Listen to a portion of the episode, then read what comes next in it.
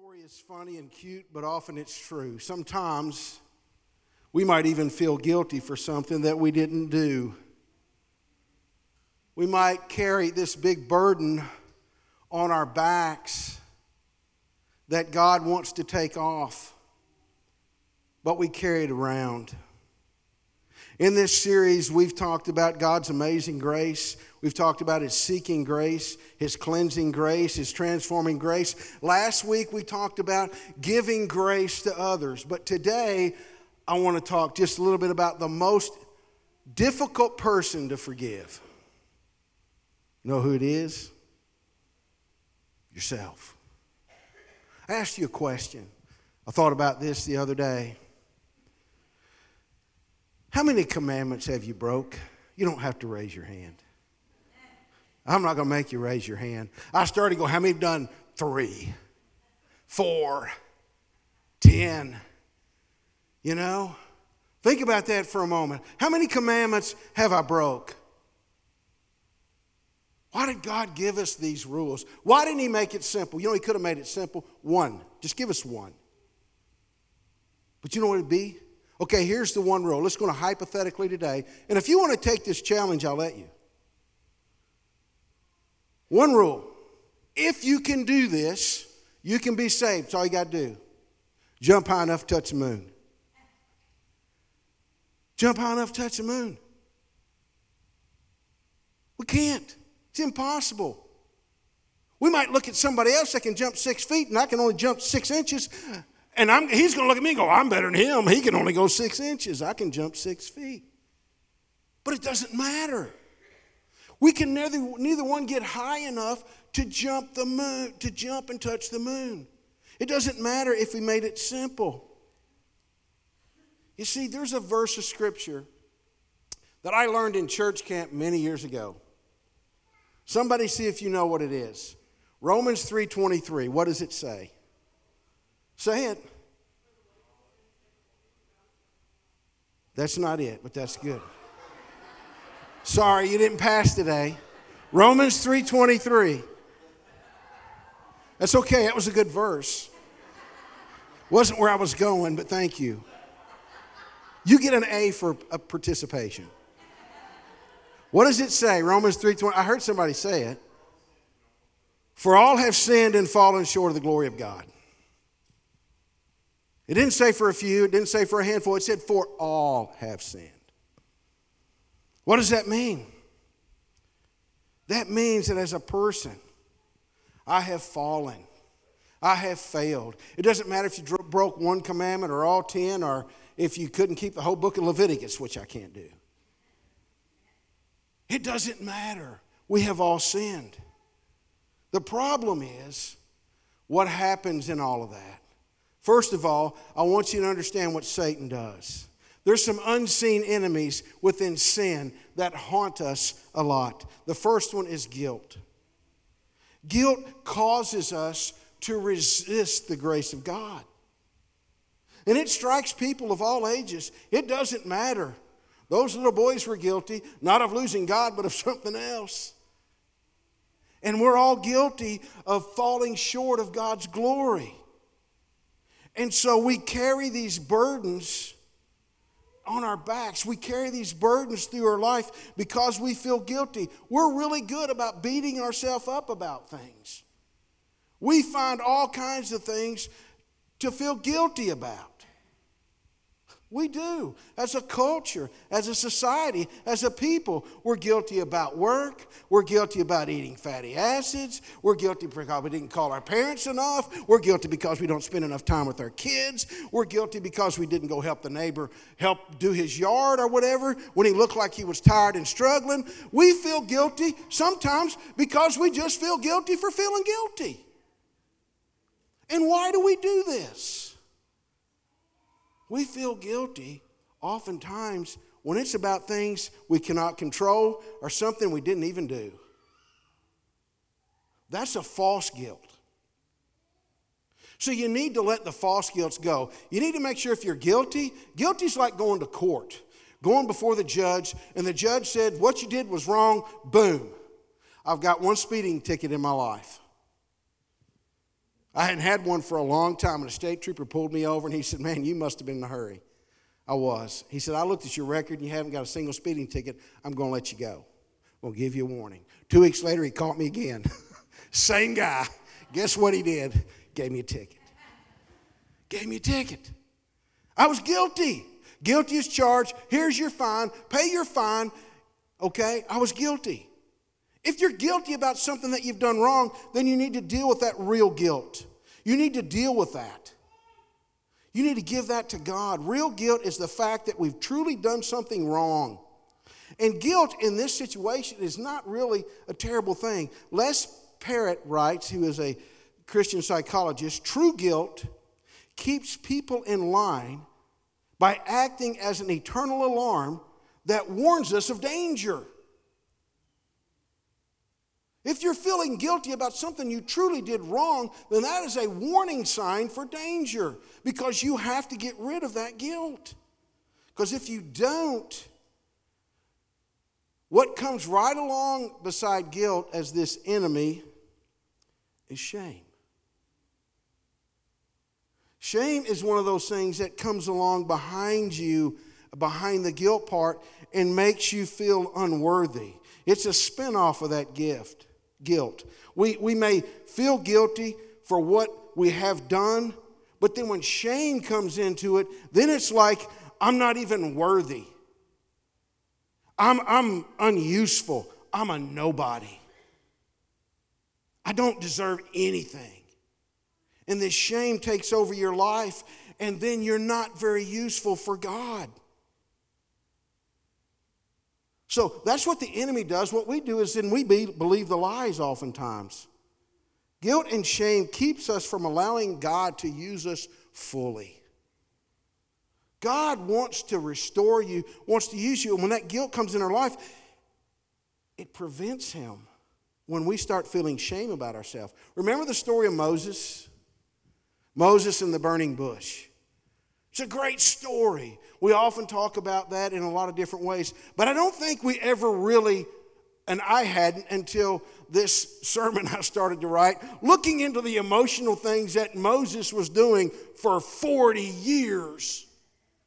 Jesus, oh, Pete, what was going through his mind? For 40 years, this man felt guilt for his failure in Egypt. He felt God's calling the first time. He knew his God's people were going to be needed to be freed. He felt God calling him to do something. So what did he do? Killed an Egyptian. Not sure if that strategy was going to work one at the time, but that's all he had at the time. He had to flee. He had to go to Midian. Now he's in dealing with sheep for 40 years. In all of this time, we don't really talk about the fact that he was probably feeling guilt and shame, and we see this in the conversation. This is what we see. This is what goes on. Exodus chapter 3, verse 11 Who am I? What are you calling me for? He recognized the call. Why are you calling me? I'm the worthless guy that failed 40 years ago. And then he starts the whole dialogue. And this is what we do. Well, what if they say this? What if they want to know what your name is? He's trying to find a reason why I'm not worthy to do this and I want to get out of this.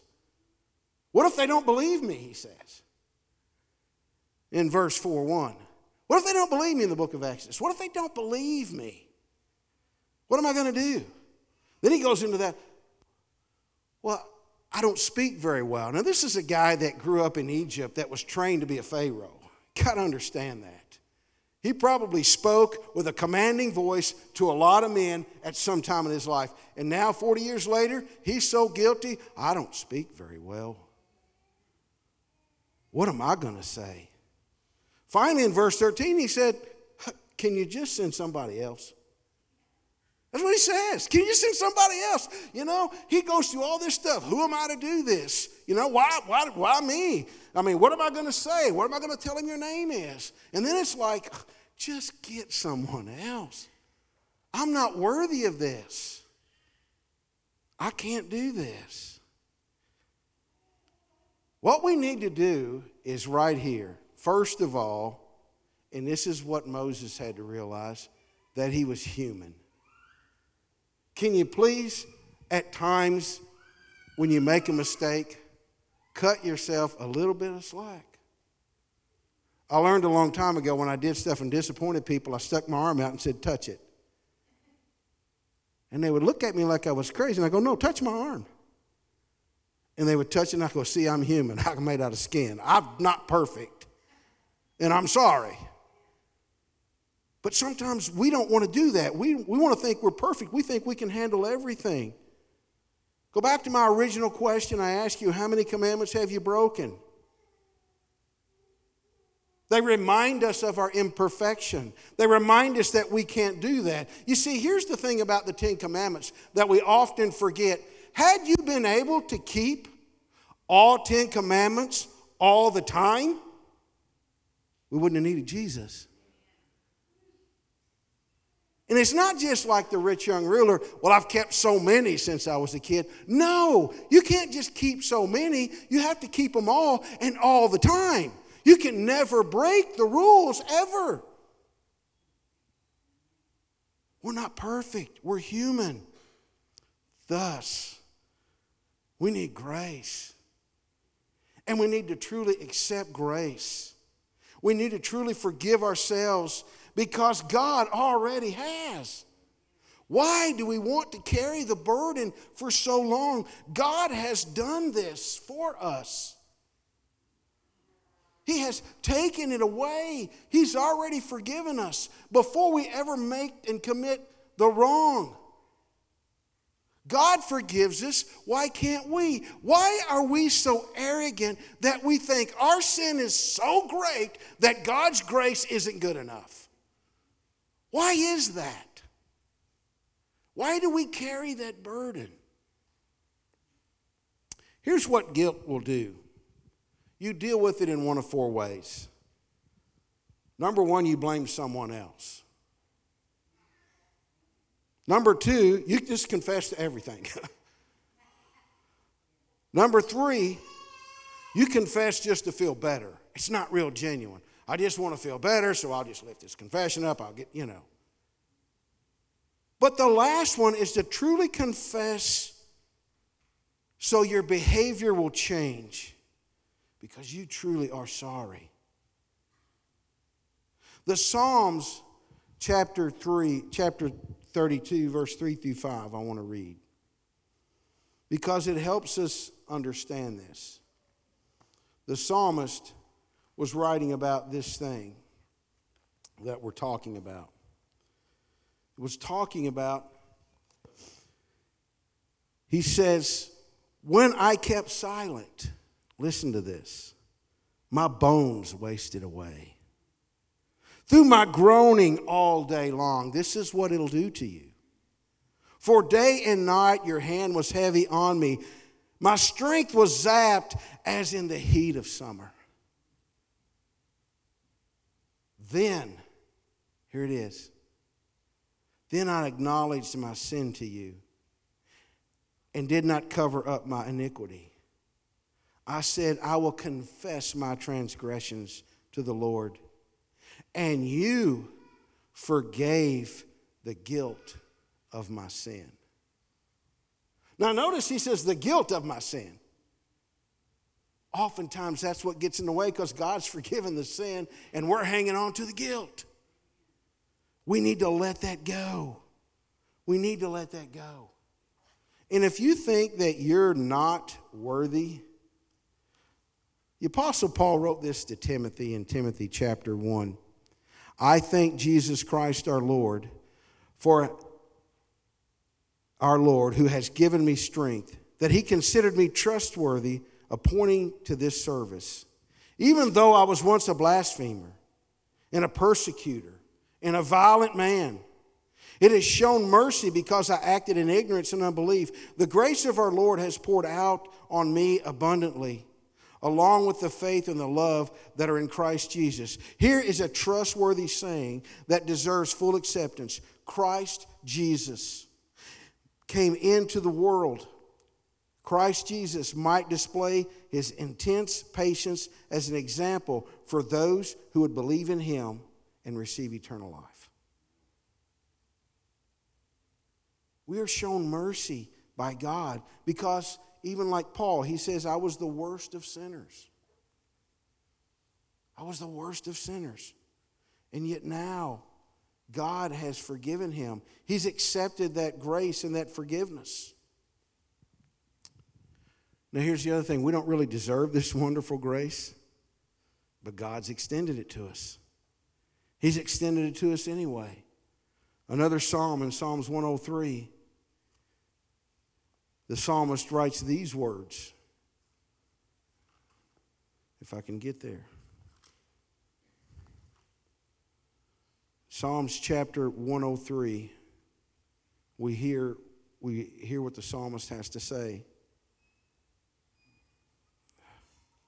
Sorry, this uh, stand and I don't get along well.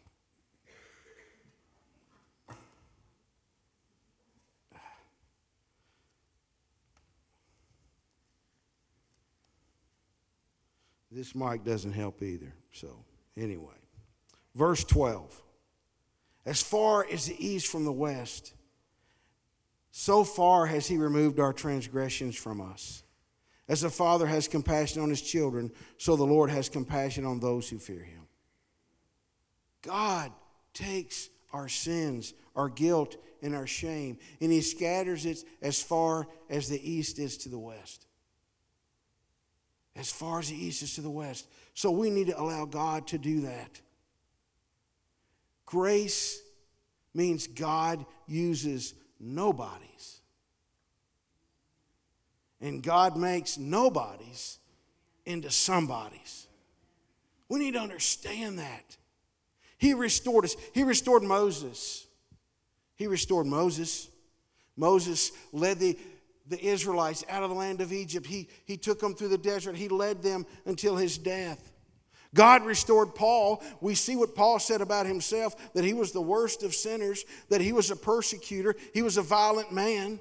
He restored David. If you want to know about David's restoration, go to Psalms chapter 51. Last week, Dave talked about Samson. And even though he died with those who were his enemies, God restored Samson. God restored Peter. Remember Peter? denying Jesus three times. Then the rooster crows. There's a passage in John that I really love because I like to do this. Peter looks at him and says, I'm going fishing. going fishing. Now, I really don't know what he meant by that, but I kind of think he meant, I'm going back to be a fisherman. I have messed up my life. I have denied my Lord after he told me would I would and I told him no, I'll die for you. And then remember, he's fishing and he hadn't caught anything. And Jesus comes out on the shore and says, Hey, throw your nets on the other side. And even though they had been fishing all night and hadn't caught a thing, guess what? He said, Because it's you, Lord, I'll do it. And he caught 153 fish.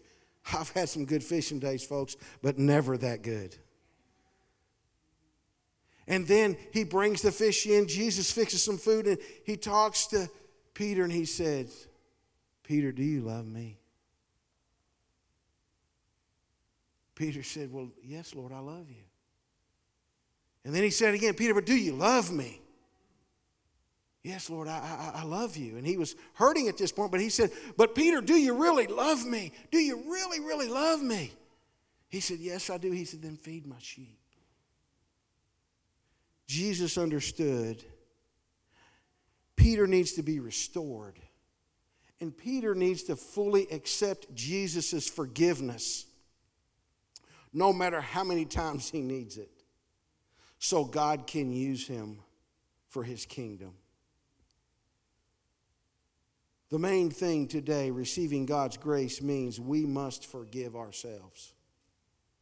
Jesus already has. Why haven't we?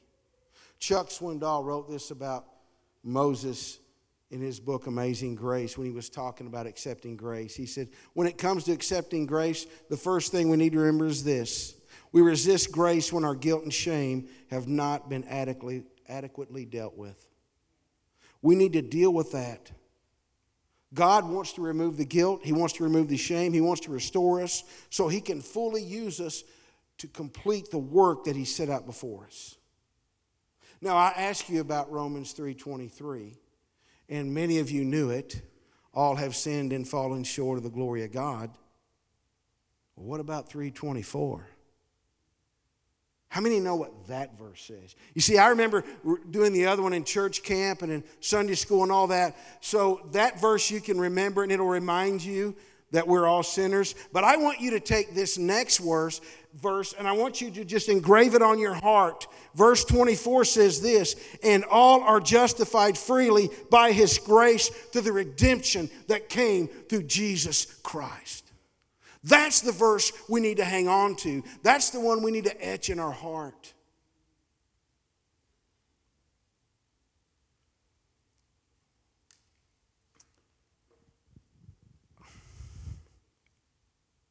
Story of a minister who had a failure and left the ministry, and he and his wife struggled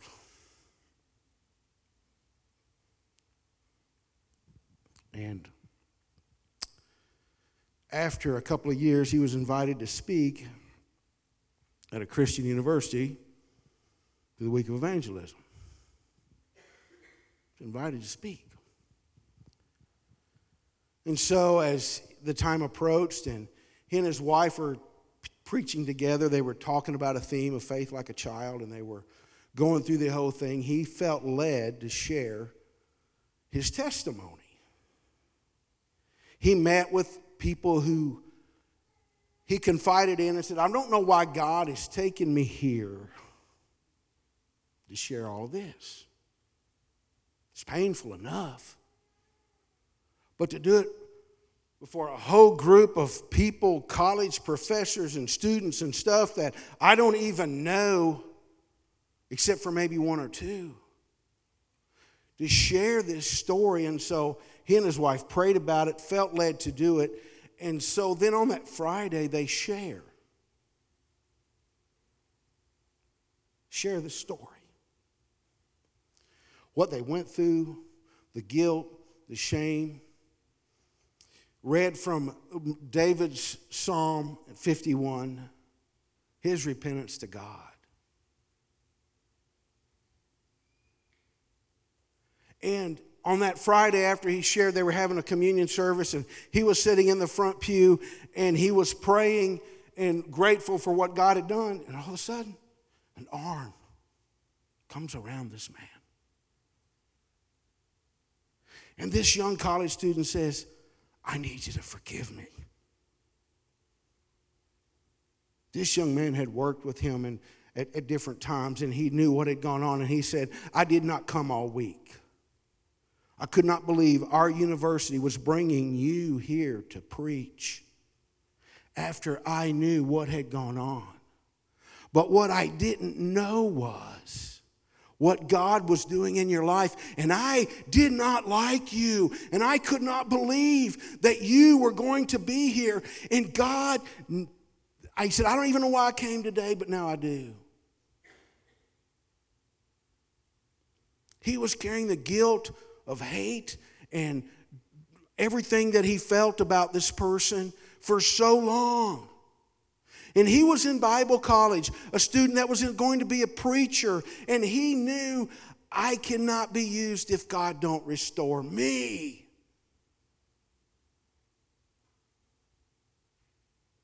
So just because you can jump five feet to the moon and somebody else can only jump six inches, it's the same.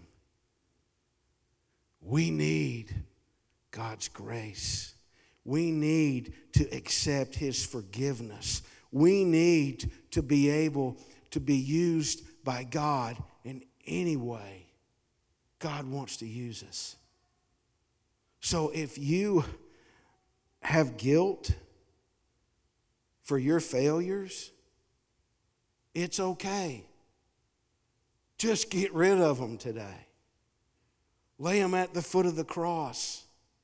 Go back to that passage in, in Romans 3:24, and all are justified freely by his grace through the redemption that came by Christ Jesus. Well, It's the band to come back on up. And I ask you to go back to that first question. How many? Because it doesn't matter. One, two, or ten, folks. We all need the grace of Jesus. Lay the guilt at his feet, accept the forgiveness that God has given us because he's already forgiven us. Let's pray. Lord, we love you. We thank you for your loving grace. For every person here, for those people who are online, for anybody that hears your voice today and are feeling the heaviness of the guilt and the shame that they're not worthy, well, guess what? None of us are, but you loved us anyway. Jesus came because of that. So I pray that you just move on their hearts. Let them accept this loving grace that Christ has given us. These things we pray in Jesus' name. Stand with us as we continue our worship. When